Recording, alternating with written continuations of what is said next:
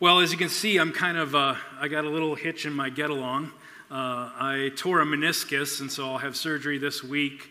Um, but as uh, it kind of worked in God's providence, because it fits really in with my opening for the sermon this morning, um, I had all these plans laid out. My calendar was full. I had appointments with people. I had a travel uh, thing I was going to do to go to a conference. I had, uh, there's things all laid out, and all of a sudden, boom, this happens, and you realize the frailty of life. I, I was reminded and humbled that I'm not in control of my life as much as I think I am.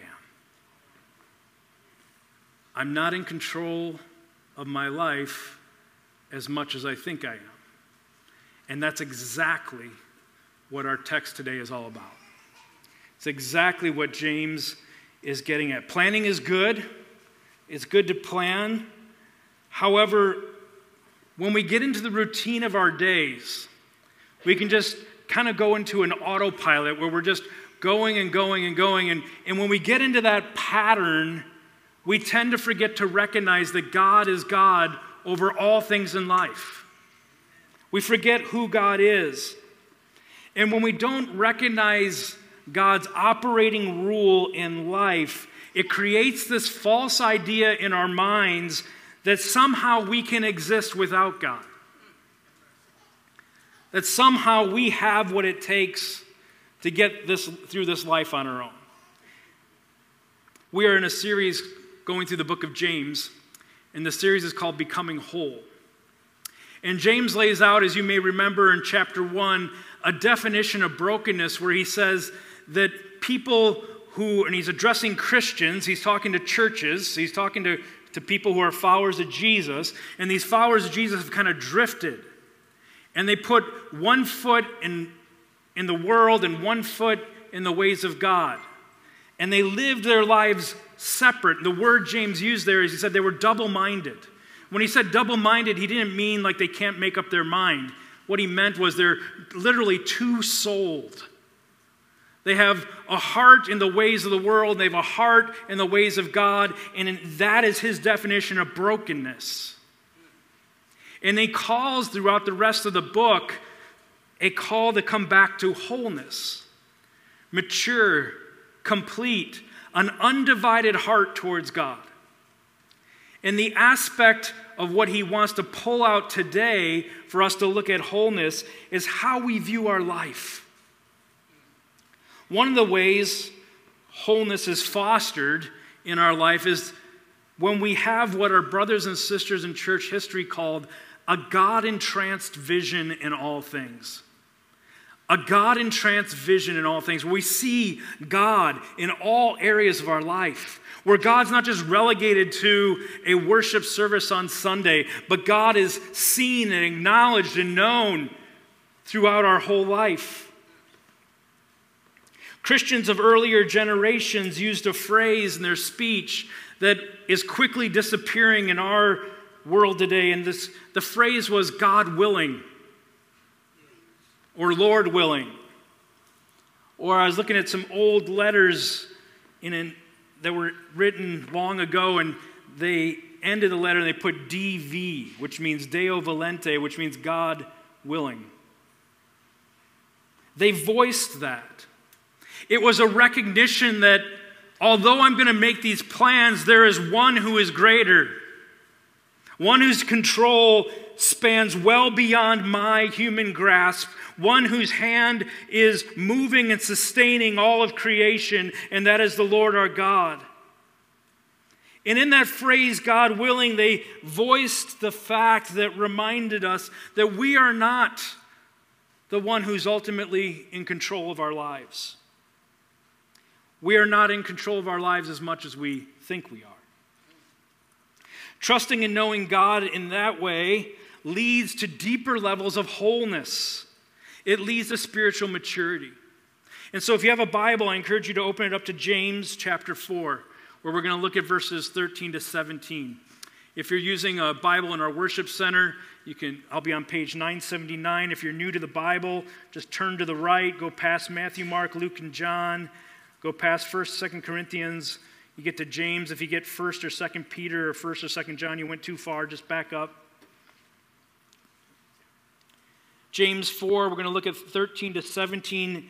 And as we have seen, James writing these letters to these wayward churches, he's addressing character and humility in the Christian life so that it leads to wholeness, so that they stop living two souled, S O U L E D lives, and they live lives wholly undivided under God.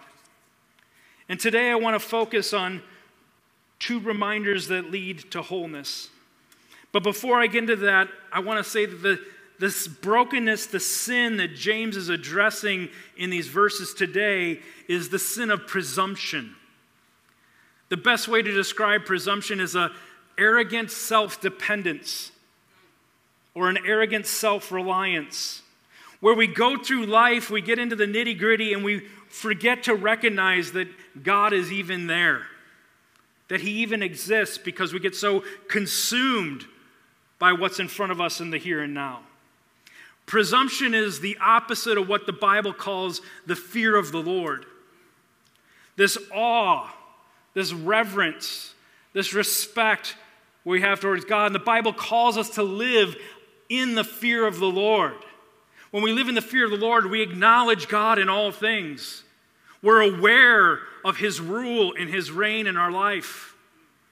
But when we drift from that, when we get consumed by the here and now, we slip into this sin called presumption that leads to brokenness.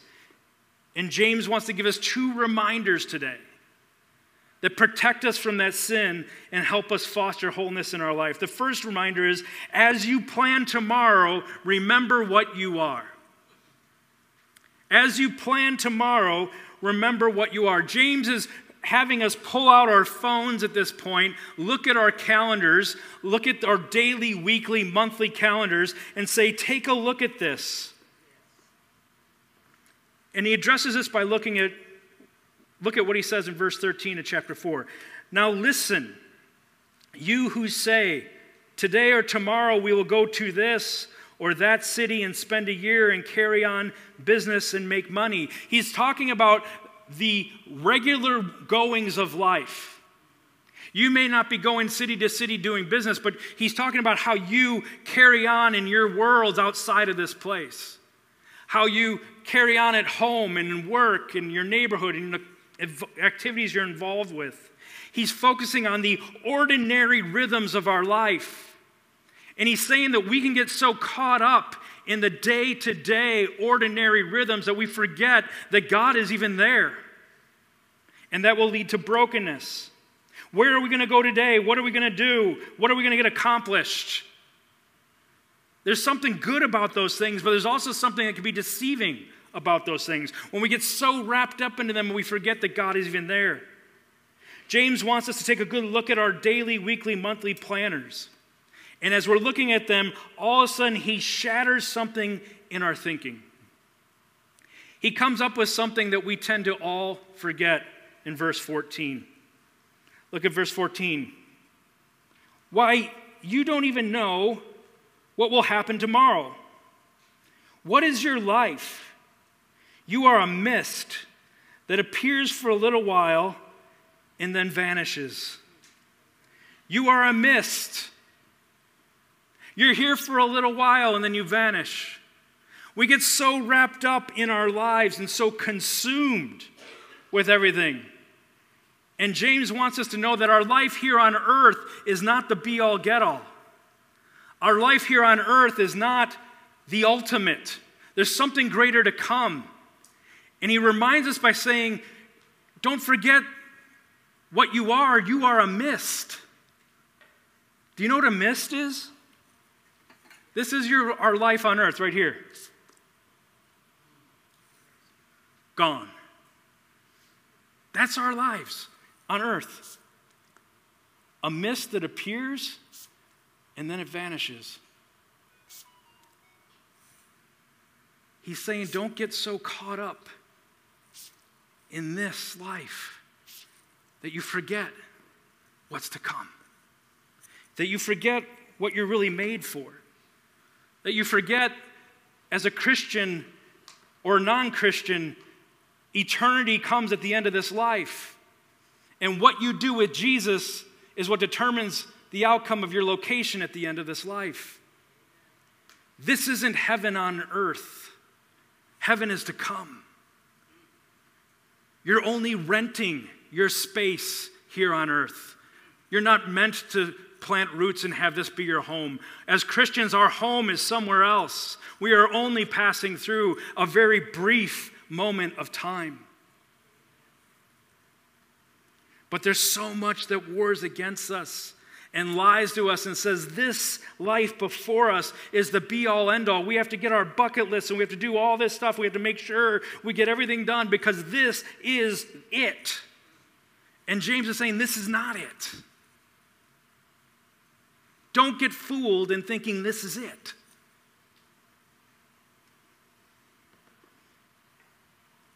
As we sit here this morning, the question that James gives to us is Did you forget that you're just a mist? Did you forget who you are? Do we forget that we occupy our place in this world for just a little while? 60, 70, 80, 90, 100 years, Lord willing, but nothing is guaranteed.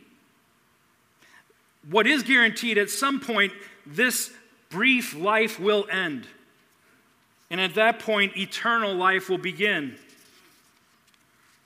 But we forget about this because of this thing called presumption. This self reliance that seeps into our hearts, and we start to believe that maybe we're greater than we really are. James wants to remind us that we are here one minute, and then we will go into eternity the next minute. And when we leave this earth, life on earth, if God doesn't come back, will continue on without us as we step into eternity. Are you ready for that moment? Have you surrendered your life to Jesus Christ? Have you turned from your sin into God and turned to God? Have you trusted in who Jesus is and what he did for you on the cross? And are you following him as the Lord of your life? There's a photo I ran across in my study this week, and it has these skyscrapers on a city landscape that are sticking up through the clouds. They're so tall that the clouds came in, and the skyscrapers are actually taller than the clouds. And when I looked at this, I started thinking about this because I was immersing myself in this text and studying it. And we kind of act like we're the buildings. We're these things that are accomplished, these things that have been marvelously put, to, marvelously put together, and we, we stand and we conquered. We're, we're going to be here forever. But the truth is, we're the mist. We're here in a moment and then gone. We get this backwards. We're not the skyscrapers. This kind of thinking seeps in everywhere. Poet William Ernest Henley said this He said, I am the master of my fate and I am the captain of my soul. And there's something in the American broken humanist that says, Yes, I get to determine the course of my life. I get to determine what happens. And God looks at that statement of brokenness and says, Actually, you are a mist that appears a little while and then vanishes.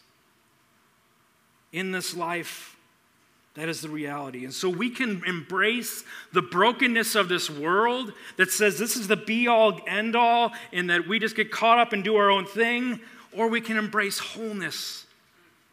Where we say, This is a mist here. I'm not going to be here forever. I'm going to be with Jesus for the majority of my life. Because eternity is a whole lot longer than my brief, misty moment here on earth. Think about how temporary even the memories of this life are. I know there's a few people who are renowned, who've done amazing things, who are in history that we'll always recall and remember. But even memories of things in this life are very temporary. For example, think about your great great grandmother. Do you know her name? Do you know where she lived? Do you know what she loved in life? Do you know what she hated? Few of us could say. Why is that? Because our lives here on earth are missed. And she occupied her precious life here on earth and then went into eternity. And life moved on. For some of us in this room, this is harder to grasp because some of us here are young. Notice I said us are young. Some of us are young. There was a young boy in our congregation who I found out calls me the man with the white hair. yeah, some of us are young. The young have dreams and plans, and they almost feel immortal, ready to take on life. Then there's other of us who are here this morning saying, you know, I don't know what happened. I just blinked and now I'm in an older person's body. The idea of being a vapor is easier for some than it is for others of us. But the truth is, our lives here on earth are just a mist. You're probably saying enough already. This is depressing. But what we need to realize is this listen, listen, listen, listen. James is not telling us this to depress us. James is telling us this to humble us. He's telling us this that we would grasp onto humility and walk in the ways of wholeness with our God and be prepared for what comes next in life. He's trying to do what he wrote in verse 10 of chapter 4, where he says, Humble yourselves before the Lord, and he will lift you up. Realize how brief this life on earth is. And realizing how brief this life on earth is, is one of the best tools God has in his tool belt to foster in our lives humility and wholeness. Do you believe there are worse things in life than death? Worse than dying is living in this world and not realize one day you're going to die. The Christian is called to humbly realize our time on earth will soon be done. And for the Christian, death is really the beginning of life. So we live this life and we acknowledge God and we follow Him. And we acknowledge Him in all our ways. I heard a great story about Kirk Cousins this week. You guys like Kirk Cousins, right? Isn't he? He's on the Minnesota Vikings. That's your team, isn't it? The Minnesota Vikings? Oh, that's not your team. Kirk Cousins has an amazing sculpture outside of his house that he established a while ago. And he set up this sculpture and he kind of projected in his mind, maybe I'll live to 90. He doesn't know when he'll die, but he said, maybe I'll live 90 years. And so he said, out of that 90 years, that's 720 months. So he has this sculpture outside of his front door of his house, and he put in 720 pebbles. And each day, the first of the month, he grabs a pebble out of the sculpture and puts it in his pocket. And he carries it around with him every day. And at the end of the month, he throws the pebble away and he grabs another pebble and puts it in his pocket and carries it around.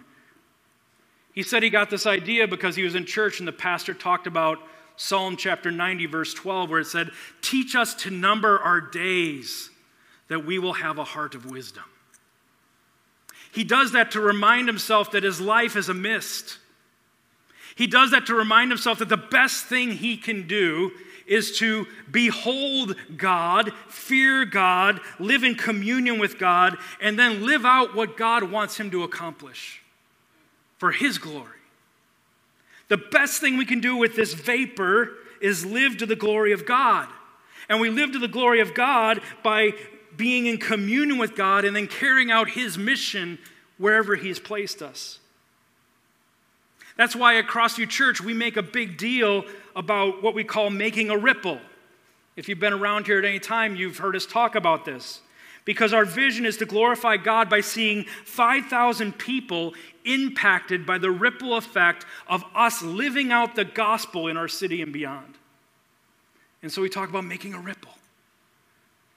When you live connected to God, abiding in God, like we sang about, depending on God, and then you live in that mindset where He's planted you in your workplace, your neighborhood, your family, you start making ripples for His glory. That's how we live in the mist. That's how we live in the vapor.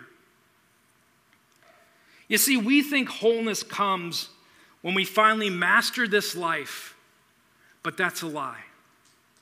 Wholeness comes when we take this life and we place it in the hands of Jesus, and then we live with a vision for eternity for Him. We think about what would last for eternity that I could do today. That's living in wholeness.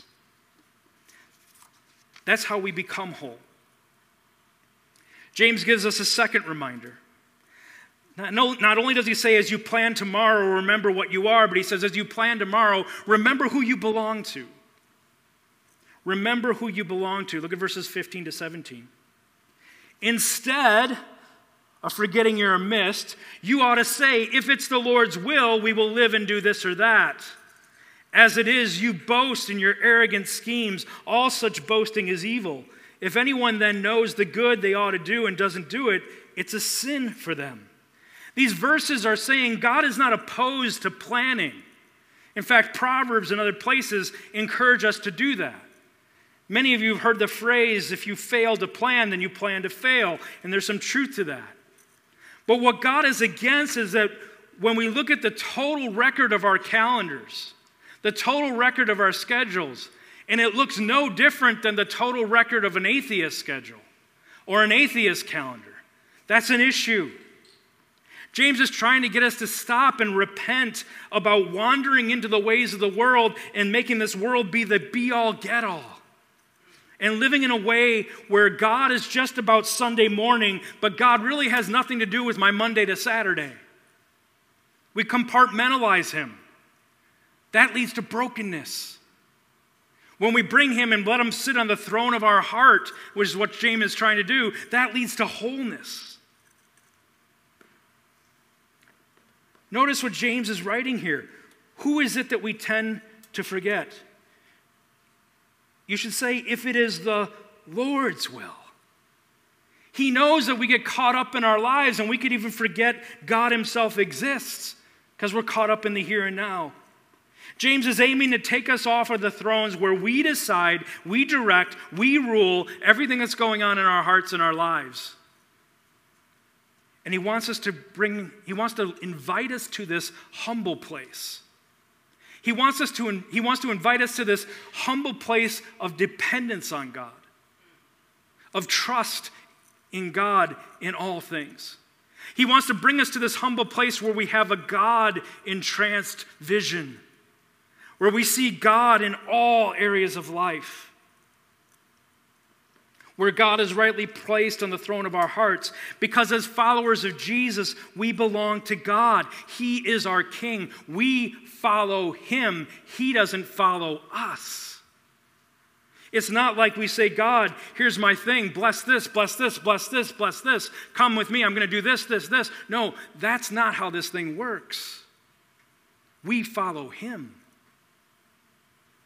The posture of heart in a Christian is to be listening and waiting and submitting and yielding and following.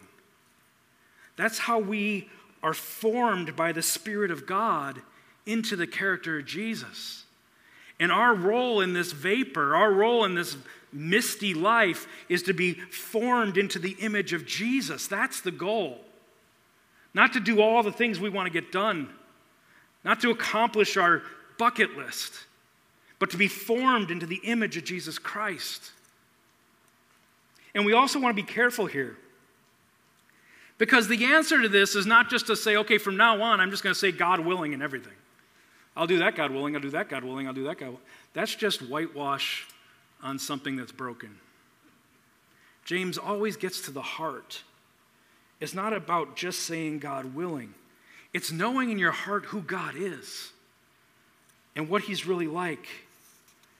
And James is hoping to create in us a realization that if it wasn't for the mercy of God, we would be completely undone.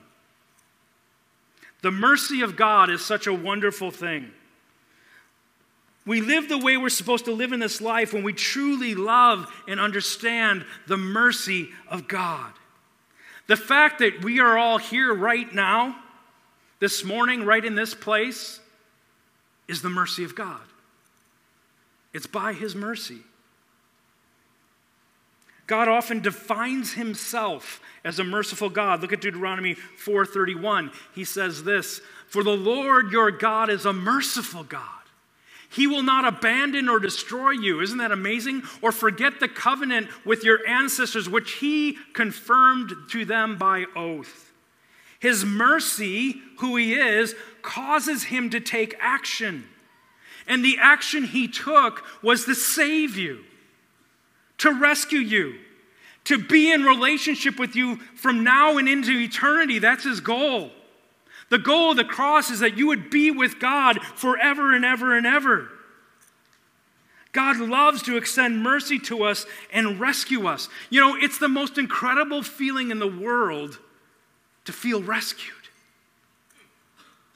On January 15, 2009, it's hard to believe it's 15 years ago, Captain Sully Sullenberg landed the U.S. Airways aircraft into the Hudson River. Do you remember that?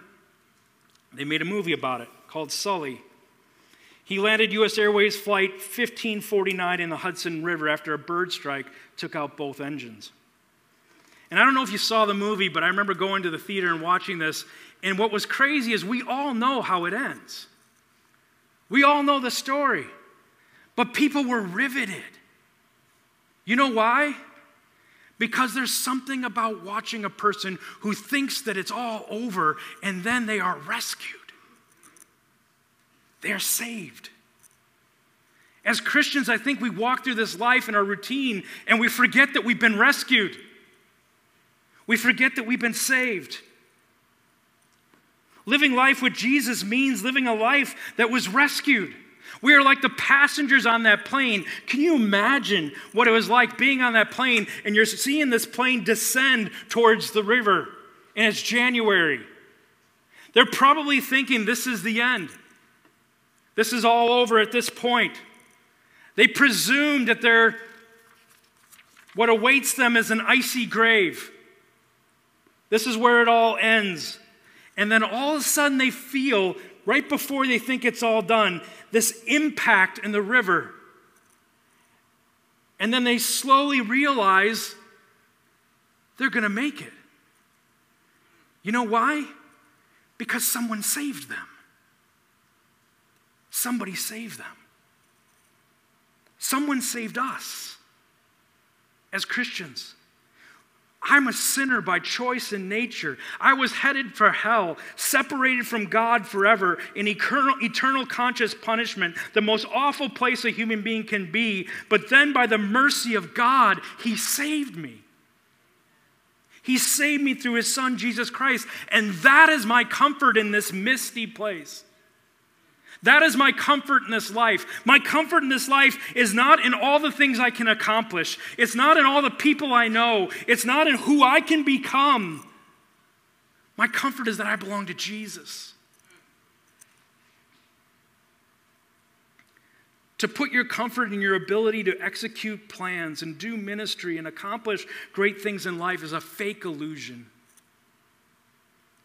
My comfort in life and my comfort in death is that I belong to Jesus, my Savior, who laid down his life so that I may live forever. And whatever tomorrow holds, whatever he wills, I can trust in him because of his goodness and who he is, and I know that ultimately it will be for my good and his glory. See, James wants us to remember that. He wants us to remember that we're people who are saved. What are the uncertainties in your life this morning? What are the uncertainties you're dealing with? Maybe it's a health crisis. Maybe you're grieving the loss of a loved one. Maybe it has to do with your job. Maybe it has to do with a relationship. Maybe it's anxiety and depression. You see, when we live in the midst for this life alone and this life becomes the be all get all, we get so weighed down. When all we see are the circumstances of this life, it saps our hearts from real joy and real peace as we take our comfort from knowing that we are people who belong to Jesus. But when we realize there's one greater than this life, greater than the here and now, who loves us and treasures us and holds our very souls in his hand, that changes everything. In that place, we realize that all of life is a gift we don't deserve. And we experience the wonder of His mercy, the wonder of His patience, the wonder of His kindness. That's a place to be. Have you given your life to Jesus Christ? Have you surrendered your life to Him? If you haven't, here's what you do to accept this invitation Three words you turn, you trust, and you follow. You turn from your sin and turn to God. It's called repentance. And then you trust that Jesus Christ is who he said he is, and he died on the cross, and you trust that the work he did on the cross is sufficient enough to get you to heaven. And it's not just a belief in your mind, it's a belief with your whole heart. And then you follow him. You say, I'm stepping off the throne of my heart, and Jesus, you're going to sit there, and now it's about what you want to accomplish through me. That's how I'm going to live in the midst. That's the only way to face this life when the rough times come. John Stott defines Christian discipleship this way. He said, Nothing is more important for, the mature, for mature Christian discipleship than a fresh, clear true vision of Jesus. See, what happens to us as Christians, we get into the here and now, in the routines of our life, and the, we get immersed in our calendars and our schedules and our accomplishments and our tasks and all we have to do, and we lose our vision of Jesus. James is calling us back this morning. More importantly, God is calling us back this morning. He's inviting us to come back to receive a fresh, clear, true vision of who He is as Lord of our lives. John Stott also says this when we grab that vision, thankfulness comes. Thankfulness always characterized the people of God as they say to themselves, Psalm 103 Praise the Lord, O my soul, and forget not his benefits. The psalmist is talking to his soul. Praise the Lord, soul. Soul, wake up. Realize who God is. See who God is in this life and see the benefits you have His mercy, His kindness, His love, and His grace. And when we do that, thankfulness flows. Gratitude comes because we're people who've been rescued. I want to give us some time to reflect on that. I just want to have us take some silence. Think about what the Holy Spirit is leading us and inviting us to here. Because the more we release our lives in this world into God's hands, the more we realize His mercy, the more we live in His peace, the more we live in His kindness, and thankfulness flows out of our heart because we know God deeper and we understand more clearly what He's done for us. So let's take some silence and then I'll pray.